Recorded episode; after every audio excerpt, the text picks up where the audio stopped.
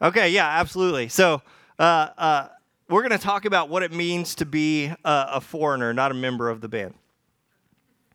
Uh, this past week, uh, I was having lunch with with a group of people. We were out. We were out for lunch, and this person who will go r- forever be be nameless. I will, I will never divulge who this is. Um, this person, we were we were ordering our lunch, and this person said, "I don't like sweet tea," and I thought, "Hmm." I thought, uh, you ain't from around here. That's fine that you don't like it, but we don't say that we don't like it here because this is the South. This is where we're from. I thought, man, yeah, you're not from around here. Have you ever spent time in a, in a non Christian country? Let me ask you that. Ever spent time in an anti Christian country? In a place where maybe Christianity isn't the largest religion, maybe it's uh, unpopular or unwelcome. Um, I've been to some uh, some predominantly Muslim countries with with my dad in, in Africa. It's uh, it's different. It's different. One of those things. Uh, that slide that that I, go and put that slide up there. Do you guys know what this is? Have you ever seen one of these? They don't have them in uh, in our hotel rooms here in the states, but uh, abroad in, in many many countries they have this. It's called a kibla. Don't don't i'm not sure about the pronunciation. It just means direction and usually they're on the ceiling. It's just an arrow on the ceiling in your hotel room. And do you know what it's for? Yeah. It points in the direction of mecca. So as a muslim you know which direction to kneel and pray. We don't have those in our motel 6 do we it's this reminder that, man, you're. This may not be a Christian country, that it's a reminder that maybe you are a foreigner here. Good thing that's not us, though, right? Uh, some people tell me all the time, like, man, we live in a Christian nation. Isn't it so great to live in a Christian nation? And and I usually, like, tongue in cheek, ask them, like, if we live in a Christian nation, how come there's no traffic on Sunday morning? You know, or or maybe you're you're thinking like like even some of the people in First Peter are thinking, you know, I'm not a foreigner. I've lived here my whole life, which no one is from Franklin except for Rob Walker, right? Like he's our only one. You're all. But you're, you're saying I'm not a foreigner, like I'm from the the the buckle of the Bible Belt. I, I'm from I'm from the South. And if, if we live in such a Christian nation, though, like, where are the Christian virtues? Right? That I mean, that seems an obvious thing. If we live in a Christian nation, we would have Christian virtues. Like the Christian ideas would, would be valued and celebrated. Like marriage. Right? If we lived in a Christian nation, the idea of marriage would be held, you know, sacred and this this holy covenant idea, but the divorce rate for Christians and non-Christians, like really, there's there's not much distinction here, is there? I love. Um, sometimes I get to meet with couples who are who are maybe thinking about marriage, or uh, and and almost unanimously now, when when I meet with a couple who's thinking about marriage, that almost unanimously they've already been living together for X number of years. And so I then we address this idea of like. Um, sex, you know. So this is a, one of our fun topics we talk about in like premarital preparation. So uh, they've already been living together, and so what do we do, and what God wants, and so I bring up this idea of chastity. I said, hey, look, I know you've already been living together, so well, I, I'm just going to ask. I'm just going to put put this out there that that what God desires is chastity before marriage. So I, I just ask that you guys choose choose to not have sex I don't care. Maybe you need to live in a different place. You need to separate yourself. Uh, if, if maybe one of you can sleep on the couch and one of you in the bedroom, I don't know if you got the willpower for that. You know, you can come sleep on my couch. You know, but I, I just I just ask that you guys, you know, be be chaste before your marriage. Choose to be chaste, and uh, this is usually when the laughter starts. No joke. Because this is such a crazy foreign idea in our world that we've already been living together. Why would we choose to be, be chaste? And I said, well, this is, what God wants. This, this is his desire. Christian nation. I love talking to teenagers about Christian virtues. Um, the virtue, like uh, nobody likes, you know, we all love to talk about forgiveness. Nobody likes to talk about chastity. Like, it's it's not even considered in our world. I have a friend who uh, is a is a businessman, and uh, in the in sales.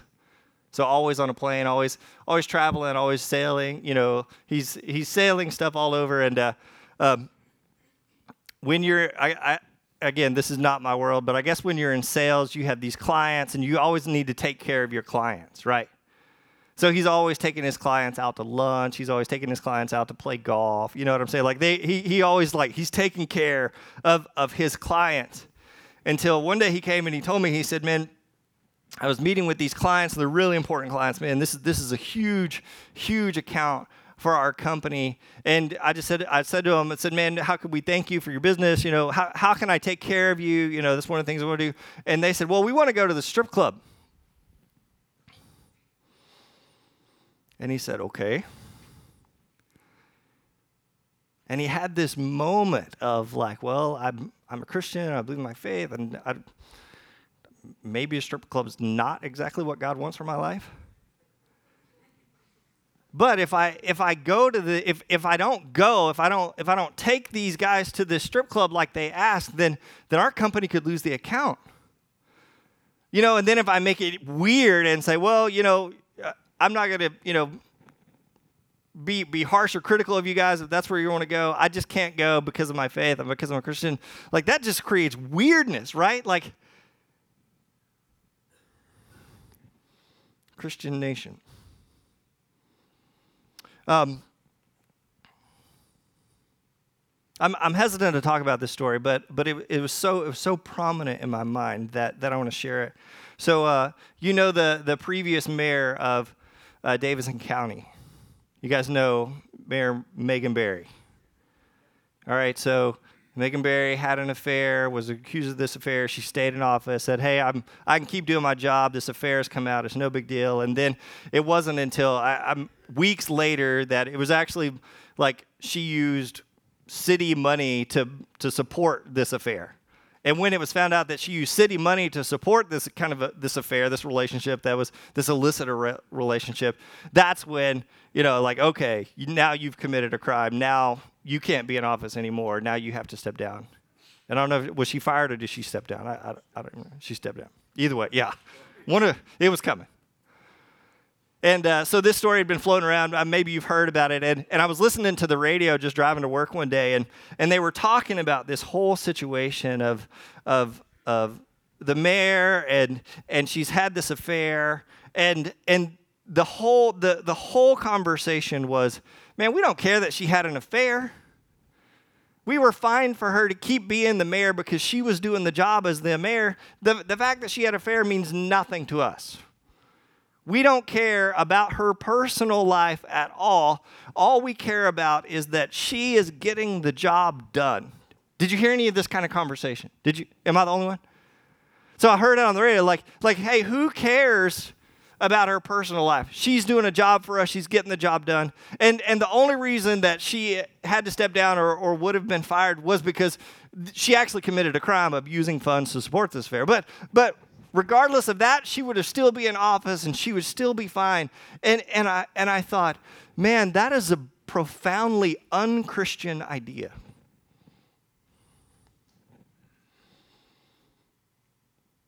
I don't, you know, we don't care, you know, they, about your personal life as long as they get the job done. As if somehow the heart can be separated from the body. Christian nation. A place where immorality is, is rampant, greed is prized over charity, fame over humility Go back to that verse again. Remember what Peter calls these Christians? Remember, they're, they haven't moved to a new country. Do you see that? They're still in the, their hometowns where they grew up, where they knew know every everyone already knows them. They're not suddenly now moving to an unchristian nation. They're living in the exact same place, and yet Peter says, "Those of you God's chosen who are living as foreigners."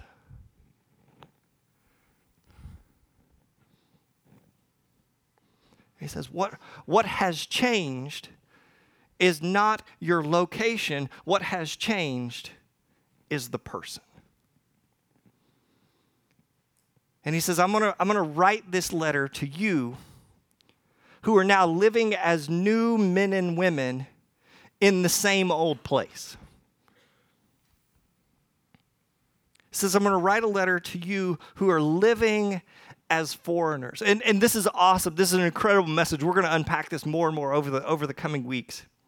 So what do you tell to what do you tell Christians who are living in an unchristian world? What do you tell them? How would you encourage them? How would you challenge them? They're they're feeling it. They're feeling it. Like, oh, my my clients want me to take them to the strip club. Like, oh, they want me to do these things, and I don't know if that's who I am. Do you feel all that angst? And Peter is writing to them, and, and the first thing he tells them is uh, I, I'm just going to pick out a couple of things, but one of the first things he tells them is that God knew you. Isn't that what he says? God the Father knew you. This is, this is so important. Like, he knows who you are, like, he knows this pressure. He, he knows what it feels like to live for him in a place that doesn't recognize him. And you're, maybe you're thinking, well, that's not me. I don't, I don't know how to live for him. Or, or surely God wouldn't expect me to, to live out my faith. That, that would be contrary to the world around me. But it says, He knew you and still He chose you. Long ago, He chose you. I'm writing to God's chosen people. He chose you long ago and you've been cleansed by the blood. He goes on to say that, and his spirit has made you. What's that word? I know that's that's a fancy church word, holy, holy, holy, holy. We sing holy all the time. Do you know what the word holy means? Sacred. Like I, I, I tell uh, I tell the teenagers that the word holy means alien. God the Father knew you and chose you long ago, and His Spirit has made you alien. That I think that that like that, connects it maybe a little bit more. Holy means other, set apart, sacred, but it, but really it just means completely different. Completely different. When he says God, the Spirit has made you holy. He's saying, guess what? You're not from around here anymore. You're not just a new, a new citizen, you're a new creature altogether. You remember this story and Jesus is, is in his ministry and he's traveling around, and Jesus returns to his own hometown. Do you remember this story? So this is the place he was raised. He has friends. You know, everybody knows him. Everybody knows his family. And he returns to his own hometown, the place where he grew up. You remember what happens? The people no longer recognize him. And, and you think, oh, okay, well, they just didn't, you know, they didn't know who he was. Like, like no, they, they couldn't wrap their brain around who he was anymore. I said, isn't this the that carpenter's son? Isn't this but but he's speaking in, in ways that, that are completely different and unimaginable for us. And they take it to such an extent that they try to murder him. This is the, the same, same Jesus their kids played with. The same Jesus that went to the picnics and the park, the same Jesus that they knew everything about him, but he was so unrecognizable to him, to them, that they tried to kill him. This is the audience that, that Peter is writing to. they haven't moved. They're not new to the area. They've been changed. They've been transformed. They've received new life in Christ Jesus. And they're, living in such a way that they have become unrecognizable. They become foreigners in their own hometown. Are you with me? And the result is people don't understand who they are anymore. You used to act like this, but now you're, you're acting like this. And they become ostracized and criticized. They become persecuted. And Peter's writing to this group of, of hometown kids who are now aliens. And, and this is a great letter, like as we dig deeper. And one of the things you'll see is all right, so what do you say to people who are trying to live as Christians in an unchristian context? Like, one of the things that, that I love is that Peter is never going to tell these aliens, these holy people of God, to, to withdraw from the world. That's not the message. I know sometimes we get that, like, like you know, we, we become stealth Christians. You know, I'm a Christian, but nobody knows about it. Have you ever met another Christian and it's like two CIA agents meeting each other for the first time? You know what I'm saying? Like, we've both been living these hidden lives. Like, no, no, no. Like, Peter is not once going to encourage these, these Christians to, well, the world is hard and they're not going to understand you. Why don't you just stay home? He, he's not telling them to withdraw. And, and another important thing that you need to see in, in, Peter as he's writing to these Christians, trying to figure this whole thing out, is he, he's going to say, Your job also is not to condemn the world. Oh man, this is such an important one for us. You live different from it. You live as an alien in this world, but your job is not to condemn it. You know how I know? Everybody knows John 3:16, but do you know what John 3:17 says? Go ahead and put it on the screen. God sent his son into the world not to judge the world, but to save the world through him. You remember what he said? God knew you and God chose you.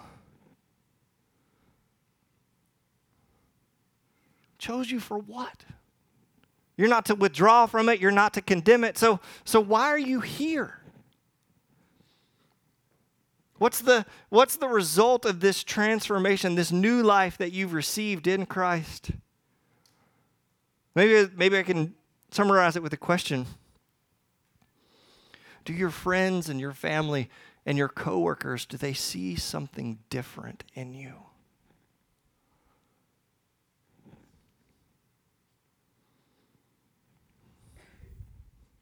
Are you different?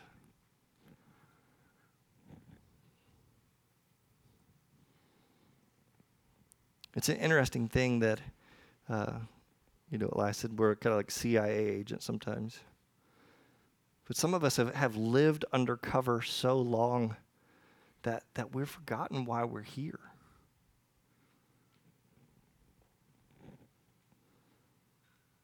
We've, we've become unrecognizable as Christians. What's the danger of a Christian that looks like everyone else? Doesn't that dilute something? Don't we lose something every time the Christian man goes to the script club just because his clients want it? Don't we lose something? So Peter says, if you fast forward all the way to the end, chapter 5, we'll get there in weeks. In chapter 5, verse 12, Peter says this. He says, I've, I've, I've written and sent this short letter to you with the help of Silas, whom I commend to you as a faithful brother. And then he says, My purpose. My purpose in writing is to encourage you. Not to withdraw from the world, not to condemn the world, but I'm going to encourage you to enter into it and assure you that what you are experiencing is truly a part of God's grace for you. We're going to get to this a little bit more, but the challenge and the persecution and the questions and, and, and the alienation that maybe you experience for Christ, that's actually God's grace for you. Do you know that?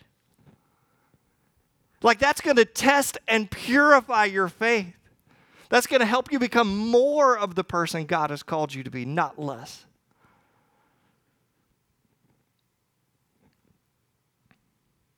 I love that. He says, "Man, man, I want to encourage you." One of my one of my professors in grad school, he used to always ask us. He said, "Man, I, I'm looking for men and women of God. I'm looking for some Christians who have some real grit." Christians who are in this fight, Christians who have some real backbone.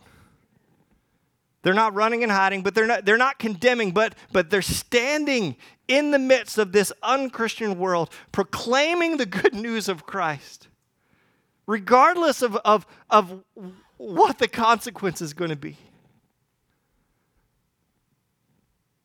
I know, I know, I know no one is tying you up in animal skins. No one is going to set you on fire. There is a cost here to live your life for Jesus every single day. To be completely obedient to Him. To surrender all to Him.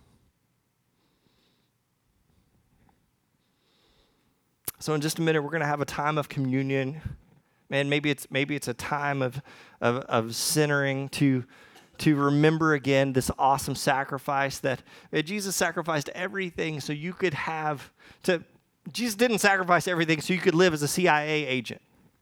Is that fair? So that you would live for him.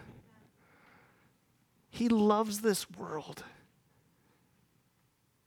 And so, in just a minute, we're going to send you to a time of communion. It's a time of response, too, man. If there's ways we can pray for you or serve you, we, we want that. Maybe you're ready to give your life to Jesus in baptism and, and, and come out of the shadows. Man, we, we want to want to do that. We have everything we, you, you might need. And while you just enter in this time of communion, maybe the question I, I want to send you with is, is where are you from?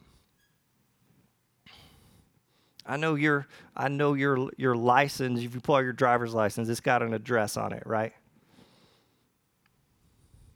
I'm from the South. I'm from Tennessee. Half of you are from California.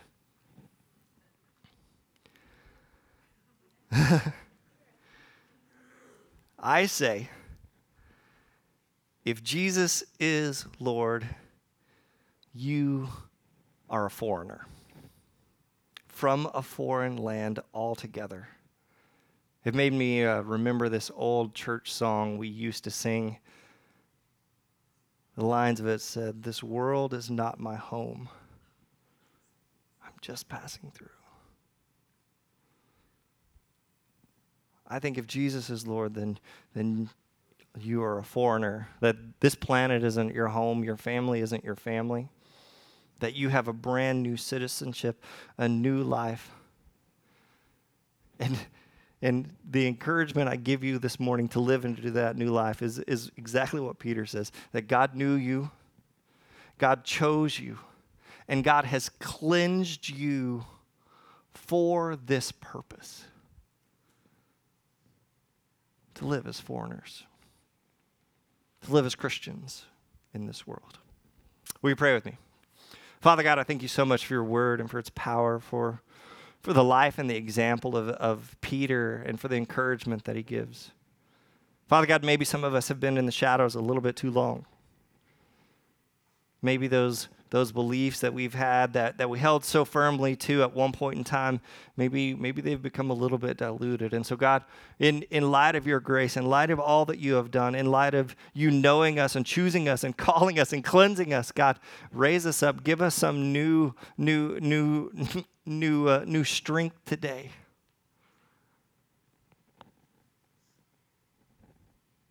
To live for you Father God, I pray that every person in here, that their, their life for you would be recognizable. God, and, and I know that, that there is somebody waiting for each and every one of us to come out of the shadows so that they might come to know the truth of who you are. So, Father God, pour your spirit on us, forgive us our sins. They're many. There are many. And help us to live each and every day for you and encourage each other to do the same. We love you, Father. In light of the amazing sacrifice of your Son, Jesus, we offer you this prayer. Everyone together says,